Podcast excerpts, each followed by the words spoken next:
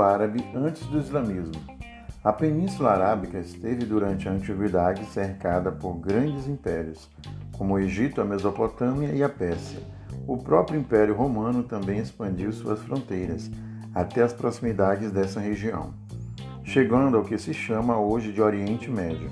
Porém, o território árabe não foi inteiramente conquistado pelos impérios formados nas regiões vizinhas.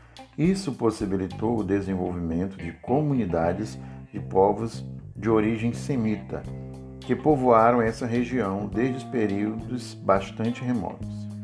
Ao longo do tempo, esses povos se adaptaram ao clima do lugar, formado por grandes desertos com oásis isolados que permitiam o desenvolvimento de pequenas zonas de cultivo. Por volta de 1200 a.C., o modo de vida típico dessas comunidades já tinha se consolidado. Uma parte dos grupos humanos que vivia na península se sedentarizou, criando povoamentos próximos aos oásis.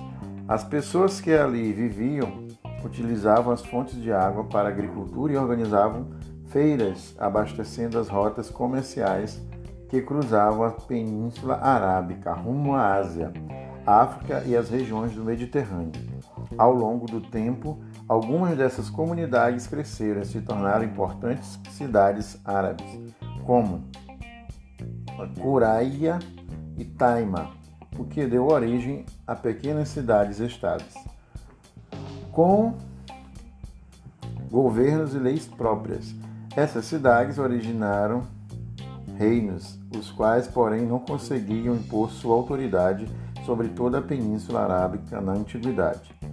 Outros grupos humanos adotaram o modo de vida nômade, criando animais domésticos como camelo, carneiros ou cabras. Eles se deslocavam pelo deserto em busca de fontes de água e alimentos e eram conhecidos como os povos beduínos. Esses grupos nômades também eram importantes para o comércio, já que dominavam as rotas que cruzavam o deserto e possibilitavam a ligação de diferentes regiões da península com outros territórios vizinhos. Entre os grupos nômades, não existia a organização de um governo fixo e estável, já que o comando dos grupos dependia da força de chefes e seus seguidores.